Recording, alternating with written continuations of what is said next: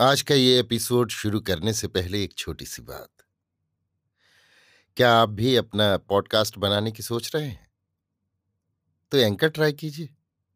ये पॉडकास्ट बनाने का सबसे आसान तरीका है। नंबर एक, ये फ्री है। नंबर दो, इसमें कई सारे ऐसे टूल्स हैं जो आपको अपने फ़ोन और कंप्यूटर पर रिकॉर्ड और एडिट करने की फैसिलिटी देते हैं। नंबर तीन आप अपने पॉडकास्ट को डिस्ट्रीब्यूट भी कर सकते हैं, जिससे इसे स्पॉटिफाई और दूसरे प्लेटफॉर्म पर सुना जा सके। तो डाउनलोड कीजिए फ्री एंकर ऐप या विज़िट कीजिए एंकर डॉट एफ़ पर अपना पॉडकास्ट स्टार्ट करने के लिए। ये तो थी एक छोटी सी जानकारी, और अब शुरू करते हैं एपिसोड का सिलसिला। तो आज के एपिसोड में लीजिए सुनिए सूर्यकांत त्रिपाठी निराला के लिखे उपन्यास। प्रभावती का भाग तेरह, मेरी यानी समीर गोस्वामी की आवाज़ में। बलवंत सिंह का भेजा हुआ कर पहुँच चुका। महेश्वर सिंह स्वयं आकर मिले और उनकी जबानी कान्य कुब्जेश को जैसा मालूम हुआ, बलवंत सिंह का पक्ष उससे और दृढ़ हो गया। विशेषतः उसका मौन प्रमाण हुआ। महाराज जयचंद अपने मंत्रणा कक्ष में बैठे विचार कर रहे हैं। उच्च द्वितल सौध का वृहत प्रकोष्ठ, ऊँचा रत्नासन, स्वर्णमंडित बहुचित्र वाला प्रकोष्ठाच्छद कारुखचित, विशाल स्तंभाधार, मसरण पद सुख स्पर्श ईरानी कालीन जिस पर सरदार बैठे हुए। रत्नाधारों पर सुगंधित तेल के दीपक जल रहे हैं। सामने प्रशांत गंगा प्रवाहित। उदार स्वच्छ आकाश द्वारों से देख पड़ता हुआ है। दूर नक्षत्रों की नील ज्योति आती हुई। सरदार सिर झुकाए अपने स्वार्थ की चिंता में लीन। एक और महेश्वर सिंह बैठे हुए। केवल महेंद्रपाल अनुपस्थित हैं, ना बुलाए जाने के कारण। स्वतंत्रता खोकर मनुष्य किस प्रकार सरदार होता है, इसके प्रमाण कभी संसार में विरल नहीं हुए। तब व्यक्तिवाद और प्रबल था। इसलिए हर व्यक्ति जिस तरह भी हुआ, सिर देकर या लेकर, सरदार होने के प्रयत्न में था। ये सिर लेने और देने का अभ्यास, अध्यास पड़ोस से ही शुरू होता था, हो भी सकता है। इसी तरह उत्तरोत्तर फैलता हुआ मनुष्य को एक वृहत वृत्त में सरदार के रूप में स्थित करता था। आज एक वैसा ही दृश्य उपस्थित है, जो लोग अपनी क्षुद्रता के कारण महाराज जयचंद को सिर झुकाकर बढ़े हुए थे। वे समय समझकर और बड़े होने की चिंता में लीन है। शक्ति में छोटा होकर बड़े से लड़ना राजनीति नहीं, किसी प्रकार का विरोध नहीं। बड़े की हर बात में, गीत की ताल पर बजते बाजे की तरह साथ रहना चाहिए, तभी सिद्धि प्राप्त हो सकती है। उसकी बात में ताल या बेताल बात है, इसका निर्णय बाजा नहीं कर सकता। राजनीति विराजमान होने की पद्धति ऐसी ही है। हमेशा रही, हमेशा रहेगी। इसकी साधनिका है जीव को भोजन मिलना चाहिए। भोजन से बैर जीवन का नाश आत्महत्या है।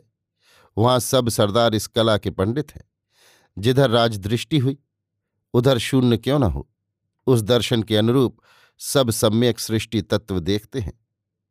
आज महेंद्रपाल पर महाराज क्रुद्ध हैं, इसलिए सरदार अनुरूप कैसे हों? महेंद्रपाल स्वयं ऐसे सरदार थे। बहुत जाल डाले जा चुके थे, जाल काट कर निकल चुके थे। कभी सोचा न था कि जल में रहने से एक दिन जाल में आना होता है। दूसरों की तरह उनका भी अभ्यास था। फांसेंगे, फंसेंगे नहीं। आज दूसरे उन्हें फंसता देखकर फांसने के विचार में हैं। इससे स्वास्थ्य लाभ की संभावना है। लालगढ़ बेदखल किया गया तो पड़ोस वालों को उसका हिस्सा मिलेगा। जो पड़ोस के नहीं, उन्हें धनरत्न। दोष पिता पुत्र दोनों पर है। एक बार बैर साबित हो चुका है। उसमें बलवंत सिंह की मानहानि हुई थी। आप लोग बलवंत के विषय में क्या कहते हैं? महाराज अधिराज की ही आज्ञा यथार्थ आज्ञा है। खजुआ के सरदार ने सिर खुजलाते भक्तिभाव से उठकर हाथ जोड़े। महाराज राजेश्वर की आज्ञा हमारे लिए ईश्वर की आज्ञा है। ईश्वर कोई अपनी जेहवा नहीं। महेश्वर सिंह हाथ जोड़े विनयपूर्वक कहकर सबको देखते हुए बैठ गए।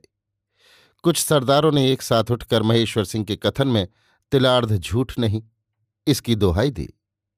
हमें बलवंत का मौन रहना महात्तायुक्त सच जान पड़ता है, महाराज जयचंद ने कहा। बलवंत जैसे मनुष्य शिवराजपुर के सरदार बोले, इसमें महेंद्रपाल की चाल है, महाराज जयचंद ने कहा। महाराज धराज, इसमें संदेह नहीं, वे बड़े चालाक आदमी हैं, एक सरदार ने कहा। प्राणों को बल मिला, महेश्वर सिंह बोले, महाराज अधिराज के डर से मैं नहीं कह सका, वरना लोगों से ऐसे प्रमाण मिले हैं। महेंद्रपाल अपने पुत्र से कहकर यहाँ सफ़ाई के लिए चले आए थे। हाँ ये बहुत बड़ी मानहानि है। दूसरी बार स्पर्धा की। गंभीर होकर महाराज बोले, महाराज, उनकी तो आदत पड़ गई है। बलवंत सिंह को महाराज की ओर से सम्मान मिला है। वे ऐसे हैं भी। ये महेंद्रपाल देख नहीं सकते। एक ने कहा, दूसरा बोला, किसी गाढ़े समय में देखो, कट जाएँगे। बस प्रशंसा के सामने है। शशिवृत्ता वाली लड़ाई में बहुत कहने से गए थे।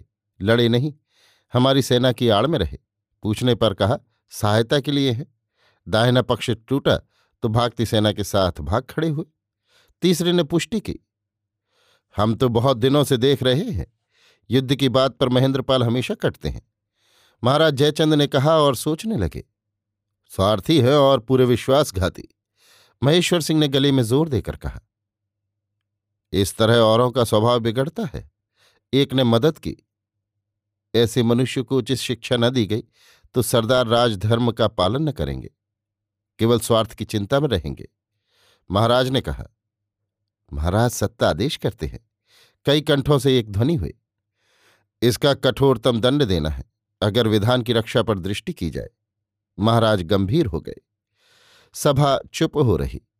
न्याय की कार्यावली पूरी न होने तक दोष के प्रमाण धर्माधिकरण के सामने न आने तक महेंद्रपाल को बंदी कर रखने की आज्ञा हुई। जयचंद जानते थे, जितने प्रमाण मिले हैं, प्रकाश्य रूप से इतने ही कठोरतम दंड के कारण बन जाएँगे। लोगों को विश्वास हो जाएगा। पुनः ऐसे अपराध के लिए सरदार शंकित रहेंगे। अभी आप सुन रहे थे सूर्यकांत त्रिपाठी निराला के लिखे उपन्यास, प्रभावती का भाग तेरह, मेरी यानी समीर गोस्वामी की आवाज़ में।